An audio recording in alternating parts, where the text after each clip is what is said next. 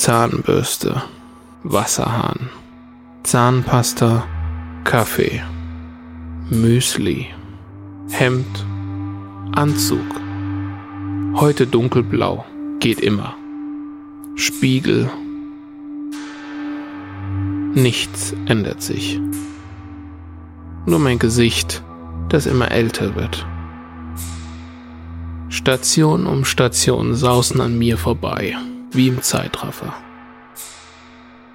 Büroklammer, Zugstrecke, Regionalverkehr, Streckenübersicht, Heftklammer, Zugstrecke, Zugstrecke, Stadtverkehr. Es gibt keinen Anfang und kein Ende. Die Welt dreht sich und ich drehe mit weil ich stehen bleibe und zusammen kehren wir irgendwann an unserem Ursprungsort zurück. Eigentlich seltsam. Vielleicht sollte ich mich drehen. Bleibt die Welt dann stehen?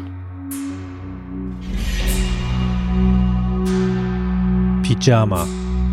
Ein Hörspiel von Tim Süß und Kai Du. Bald in der Geschichtenkapsel.